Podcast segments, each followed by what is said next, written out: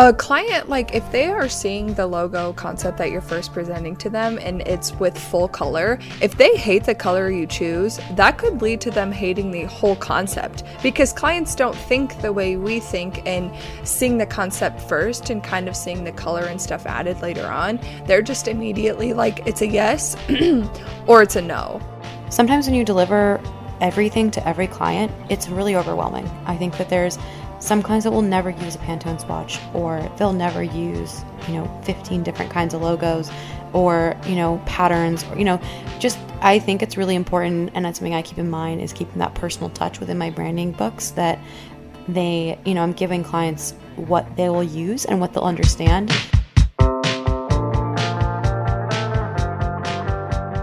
Welcome to Sorted, a podcast for creatives by creatives. I'm Emma. And I'm Alex. So get your coffee ready and let's get sorted. Hi, friends, and welcome back to Sorted. We are so excited to deliver you part two to this whole branding system and how all of it works. If you didn't listen to our episode about brand strategy, that is episode four. So go back and listen to it. We dived into all things brand strategy and what all the nitty gritty that goes behind the scenes to get your beautiful brand and your beautiful logo mark and all of that good stuff. So, like I mentioned today, we're going to be diving into the actual branding suite, what we include for our clients. And as always, this is our opinion. This is what we deliver. We would love to hear what you guys deliver too, if it's different stuff than we do. But yeah, we're just going to have a conversation about what we do and how we do it and how we get to where we get. Yeah, and I think it's also important to note that this episode will be really helpful for other designers and other brand designers, but it will also be helpful for any business owner to understand what these different pieces of your branding package you're getting are, how to use them, where they should be used, what's the difference, really how to fully utilize your branding and logo suite that you're getting from a graphic designer. First off, I think it's the if maybe the most important part and it's what most people come looking for you know when people are like can i just have a logo what they mean is that they want a primary logo so in you know our our experience a primary logo is kind of your main logo used throughout your brand. It's definitely the most recognizable piece of your branding. It's that, you know, that McDonald's full written out logo. It's the you know, the Lululemon full, you know, full logo, that little symbol that you're thinking of is not their primary logo. It's the, you know, the full name. It's, you know, those pieces that they use on their heading of their website. They use it on, you know, their merchandising, they're on their t- hang tag. It's the the piece that starts the logo process and most designers start designing by designing this piece of the branding because it really provides inspiration for all the other logos and marks and things to come. And how I like to think of it is that your primary logo is kind of like the trunk of the tree, and all the other logos and submarks are really like the branches. So yeah, and it's what you should be using. It's your default logo. It's what you should be using, you know, 99% of the time, or maybe like 90% of the time for, you know, if it fits in the space, if it has room to breathe, if it looks good where, you know, you're trying to brand. I definitely say go for the primary logo. I think that the other logos that we're going to continue to talk about are really important because they provide a little bit of differentiation and so your branding isn't so redundant which i think is really important with branding and why i like to provide a couple options. And also with your primary logo it can come in one colorway if you really are trying to have like you know a really narrow you know scope within your branding. But personally i usually deliver a couple options. I like to deliver you know two or three color options and then i like to deliver a all white and an all black option for my clients. So they have those pieces to use you know if they need to print something or if they need to provide you know a black and white image or you know just different reasons why you would ha- need to have those high contrast logos. And personally just a note that i think is really important is when i'm designing a primary logo it's what i usually deliver first to clients. I always deliver it in black and not with color because it's really important that your primary logo can look good in uh, you know, just a two tone look. Because a lot of times I'll go in and I'll add color and add, you know, pieces and add some fun, you know, fun little tidbits to a logo. But those are kind of additional. Like, I think that the the base primary logo has to look really good in in you know in all black. So if you have overlapping pieces, they're readable and things are you know they translate well. And I think too just to add on to that a client like if they are seeing the logo concept that you're first presenting to them and it's with full color if they hate the color you choose that could lead to them hating the whole concept because clients don't think the way we think and seeing the concept first and kind of seeing the color and stuff added later on they're just immediately like it's a yes or it's a no.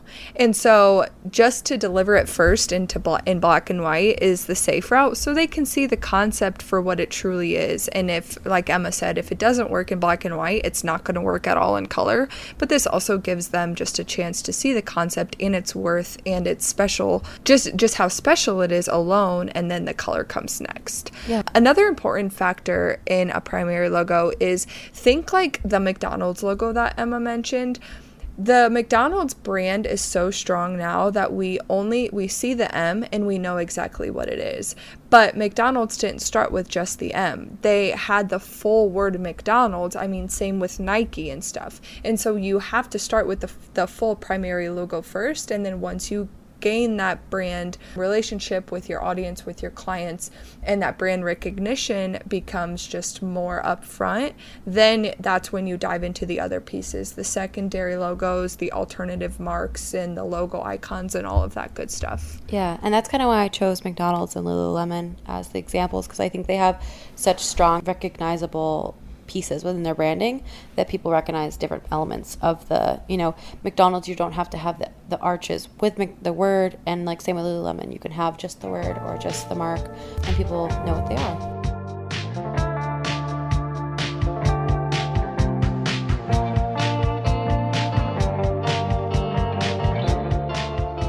And diving into everything else that's included in your branding suite, in addition to the primary logo, these words are so interchangeable, and we want to put an emphasis on that because what we might classify as a secondary logo or an alternative logo might be the way that somebody else somebody else might classify it differently. And there's no right or wrong answer here. It's kind of just whatever the way you and your brain works and whatever you want to deliver your client. So just know that if we say, "Hey, this is classified as as an alternative logo to us and you might classify it as the word mark, that's totally okay. Like, I think that these keywords and, and these definitions can be kind of interchangeable.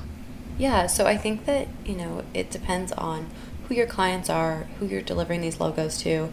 You know, if you're delivering a branding suite to a team that has three other graphic designers on it, you might use a little bit more graphic design language because they'll understand, you know, what these pieces are. I know for me when I'm de- I'm you know 80% of the time i'm delivering a branding suite to a single uh, you know solopreneur a single person that i sometimes kind of use a little bit more of simplistic words when i'm delivering logos so in my personal system i kind of deliver a, a primary logo, and then I call it an alt logo um, or alt logos. And for me, it could really be, you know, that could mean it's a submark, that could mean it's a word mark, that could mean, um, you know, if my primary logo is a little bit more stacked looking, meaning that like if it's my full name, Emma McGoldrick, and Emma is on top and McGoldrick's on the bottom stacked, I'm also going to give my client, you know, a horizontal logo where they're next to each other. So if they need to fit it on something that's a little bit more narrow or they want to make like a letterhead that's, you know, smaller on the top or, you know, a watermark or just different usage that you might want with your branding. You have those optionalities that are fully, you know,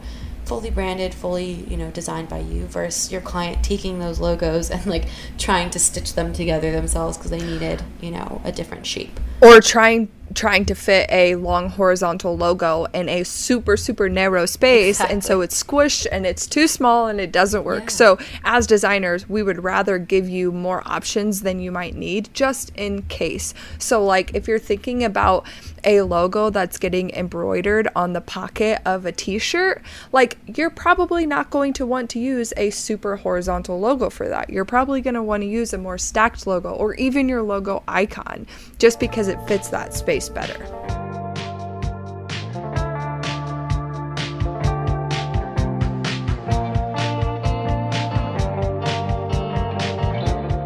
So, more options of logos that I include are word marks, submarks, and the icons. So, again, like I've mentioned, you might have a different definition for these, but this is how I deliver them to my client. So, we went over primary and alt logos.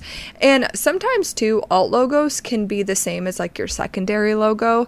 So, secondary and alt can kind of be like interchangeable. And so, word mark for me is let's say that your primary logo and your alt logos have some sort of imagery with it that's interactive with the type and the logo. And maybe your word mark is literally just the word kind of extracted from that. So you're not getting the whole thing, you're not getting that imagery or that icon that's in your logo, you're just solely getting the word. This is really good. I see this a lot in footers on websites just to kind of like blend in with the links and all of that stuff. So your word mark is literally just how it sounds. Your submark, again, it could be very similar to like maybe even a tertiary mark, just like another layout of your logo. But for me personally, my submarks are let's say I did branding for a, a virtual assistant and her business name was Your Kindly VA. So that's long and lengthy, right? So for the submark, what I did was I took YKVA and I made a logo out of that. So, this is fun to have in places that you might not need your entire full logo. People already know who you are. And so, just having that in like an email signature or like a fun sticker, even. So, it's kind of almost an acronym or like an abbreviation to your logo.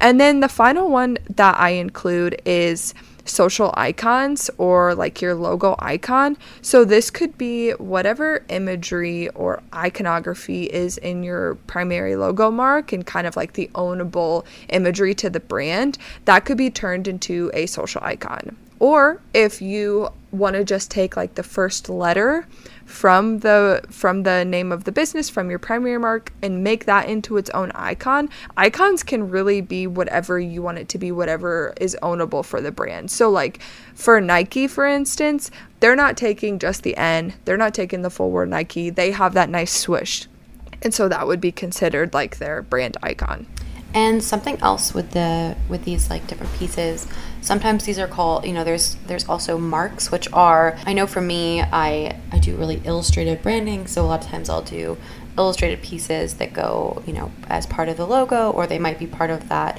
icon or different things like that. And sometimes they make, you know, a couple that they can use. For example, I just did a homeware brand. So I did I illustrated a couple face styles and candles and different things like that and those are considered your marks which, you know, are custom to you. They're not I you know, they're not like from an icon website. They're not on anyone else's website. They're, you know, your personal marks. So that is also something that can be included within this brand suite. Something that you can also use these brand marks for is to create your brand pattern then. So you're tying in that's just another way to tie in all of your elements. I love throwing in brand patterns. Sometimes my clients like rave about them and sometimes they're like why would I ever use this? like where would I ever use this? But I love to use them in print collateral that I do for clients on the back of business cards, um, on social media banners. Like it's just a fun way to tie in all your brand elements together. Yeah.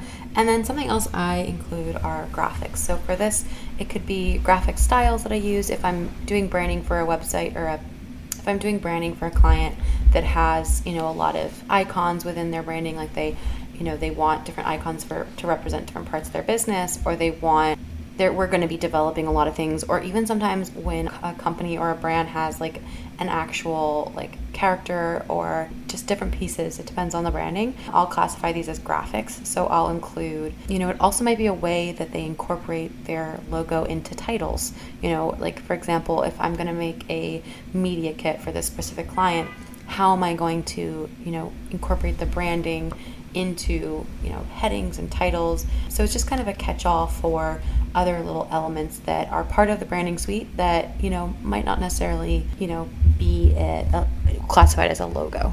Mm-hmm.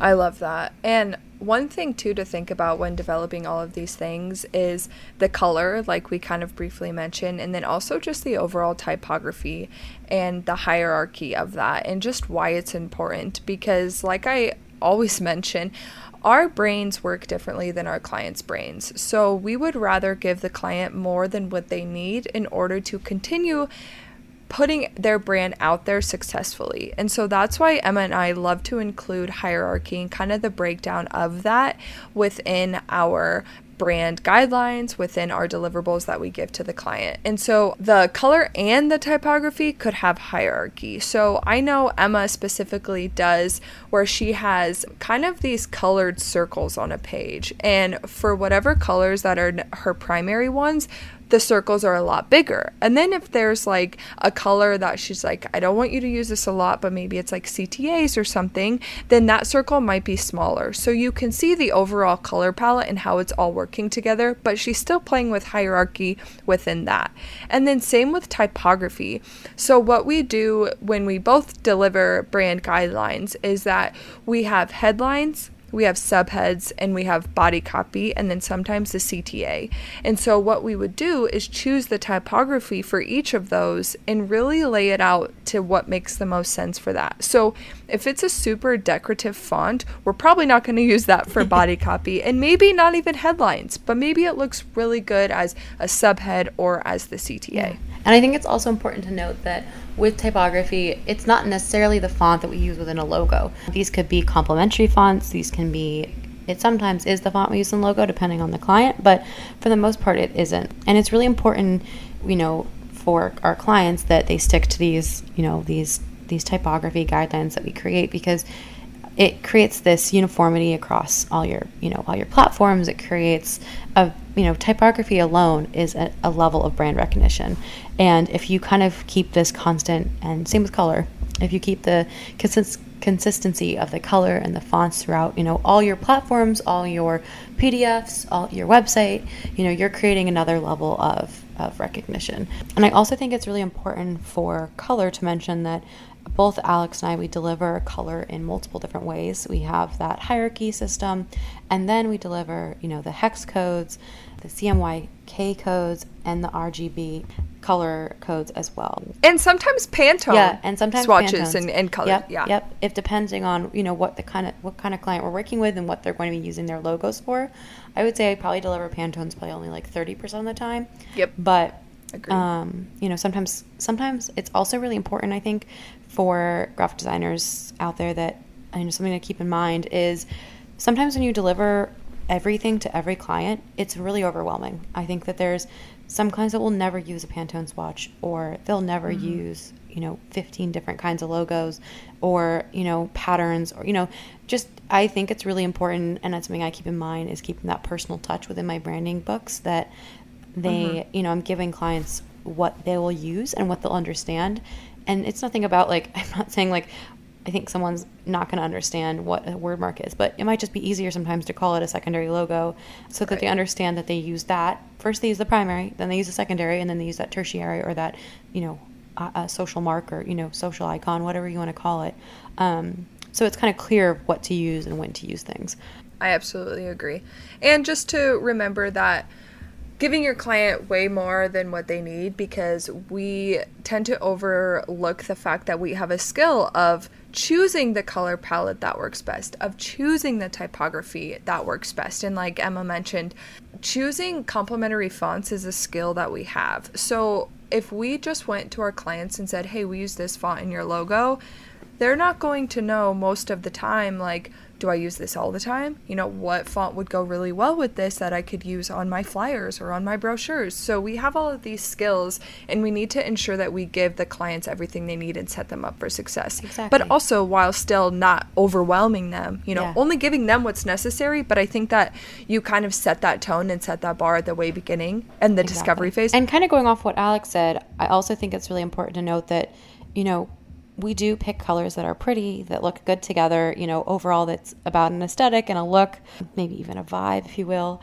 But I think that, you know, it's also important to note that a lot of, you know, thought goes into color and there's a lot of, you know, there's color theory, if you that to think about. And there's also something I always try to take into accountability or take into account is accessibility. And, you know, different people have different, you know, color capabilities, you know, view, you know, people that are colorblind, you know, making sure that there's enough contrast in type. There's a lot of great resources. I'll try to link some in the show notes for checking your colors accessibility and making sure that they are easy for everyone, you know, to read and for everyone to see because you want to make sure that the branding that you're delivering and also your branding as a as a business owner, you know, is readable and accessible to all.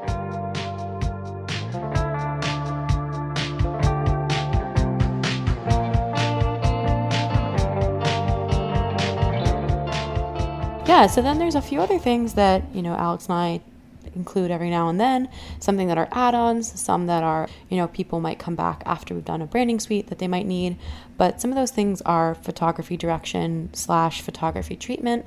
So, you know, if you need, you know, overall like what kind of editing style or photography style do you think will match your branding or what kind of you know how you embed these elements that you've created these illustrations these marks this these logo systems into the actual you know photography style and you know treatments.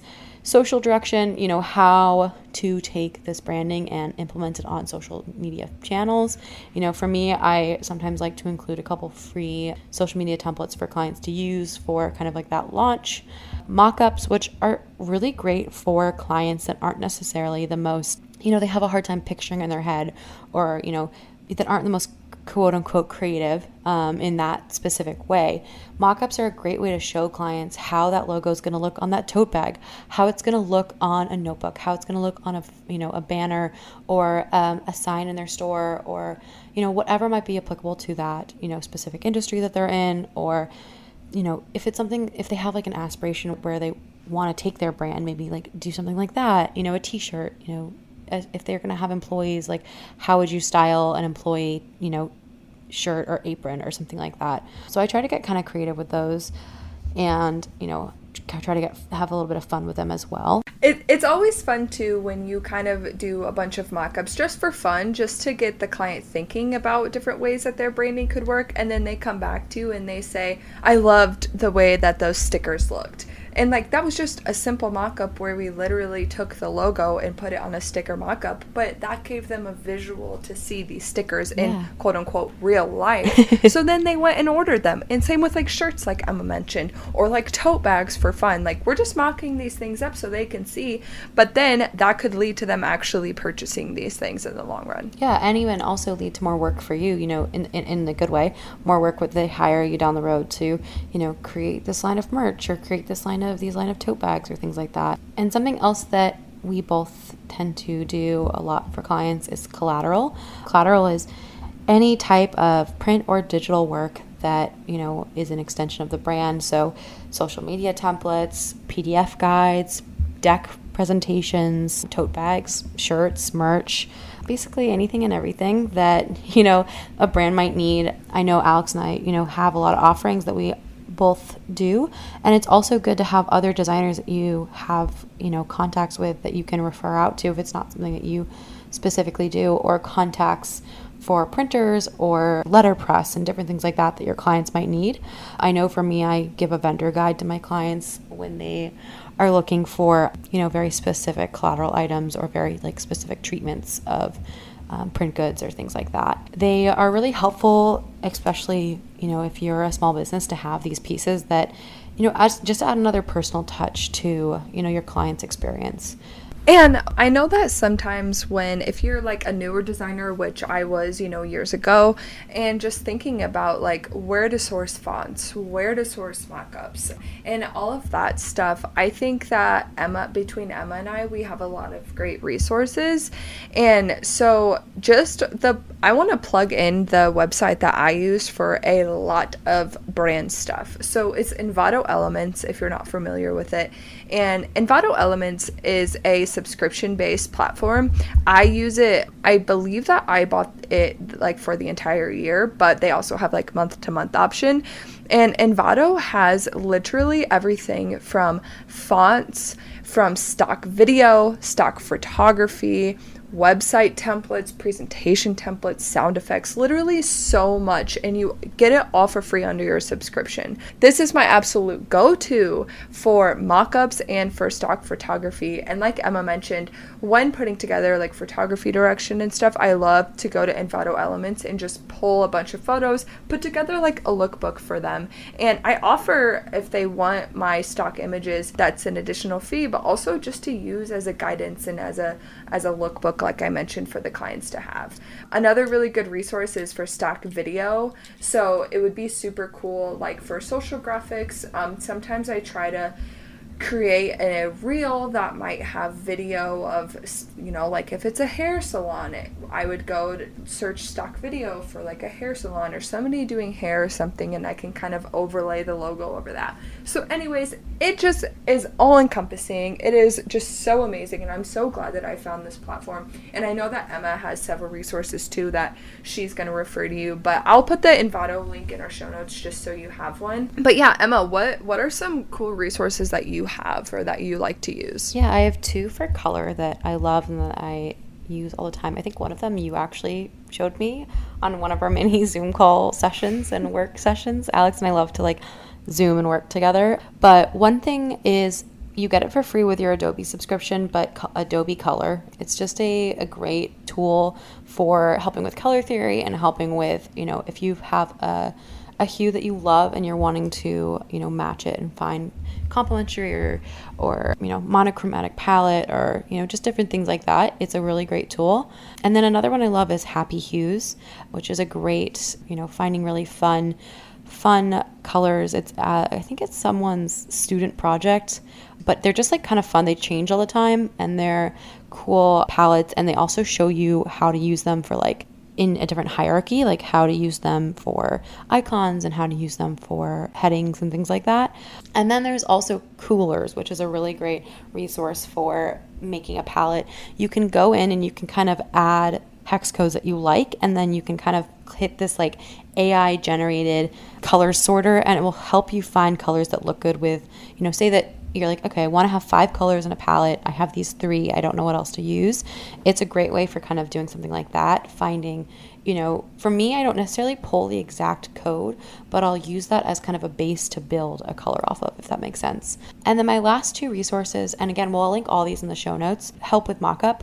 The one I use that I love, it's Artboard Studio. It's fully online, so you don't have to use Photoshop to make your mockups. And they have if you it's a subscription service and they literally have everything like any industry you can think of. Like I'm working with a beauty brand right now and I just did all the mock-ups for their like palettes and brushes and things like that using Artboard Studio.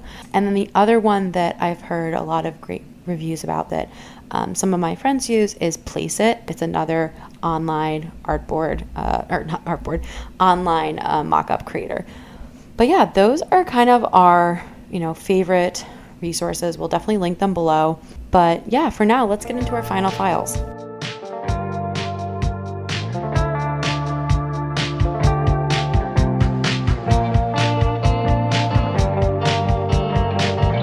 So, for the final file, I think the main takeaway is that your primary logo is the base for your entire brand. As Emma mentioned, it is the trunk of the tree, and everything else is kind of the branches. So, without your primary logo, you can't really build out the rest of your logo suite, and you couldn't really build out the rest of your brand. It really just helps sets the tone for all of that.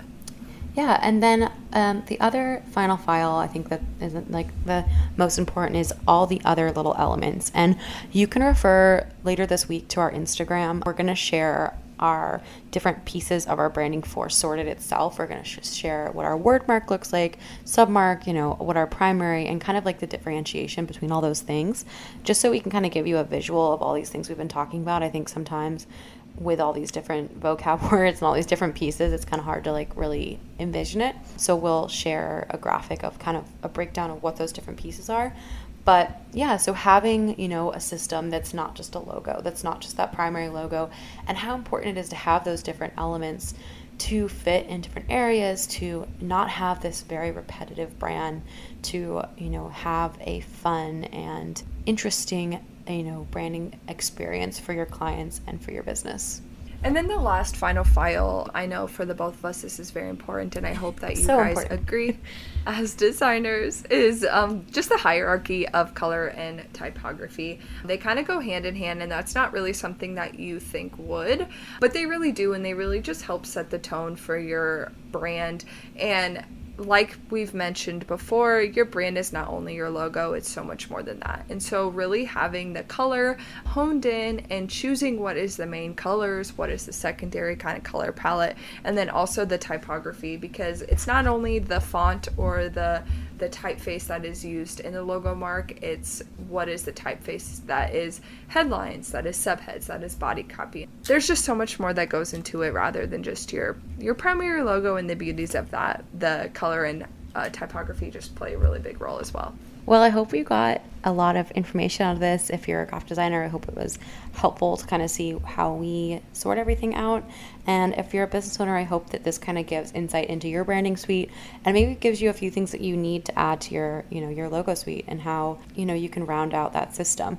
But we hope that, you know, each and every one of you got some information out of it and make sure to check out our posts on our Instagram for a little bit more clarity on, you know, the systems and also check our show notes for those resources we mentioned. Thank you so much for listening, and we hope to see you next week.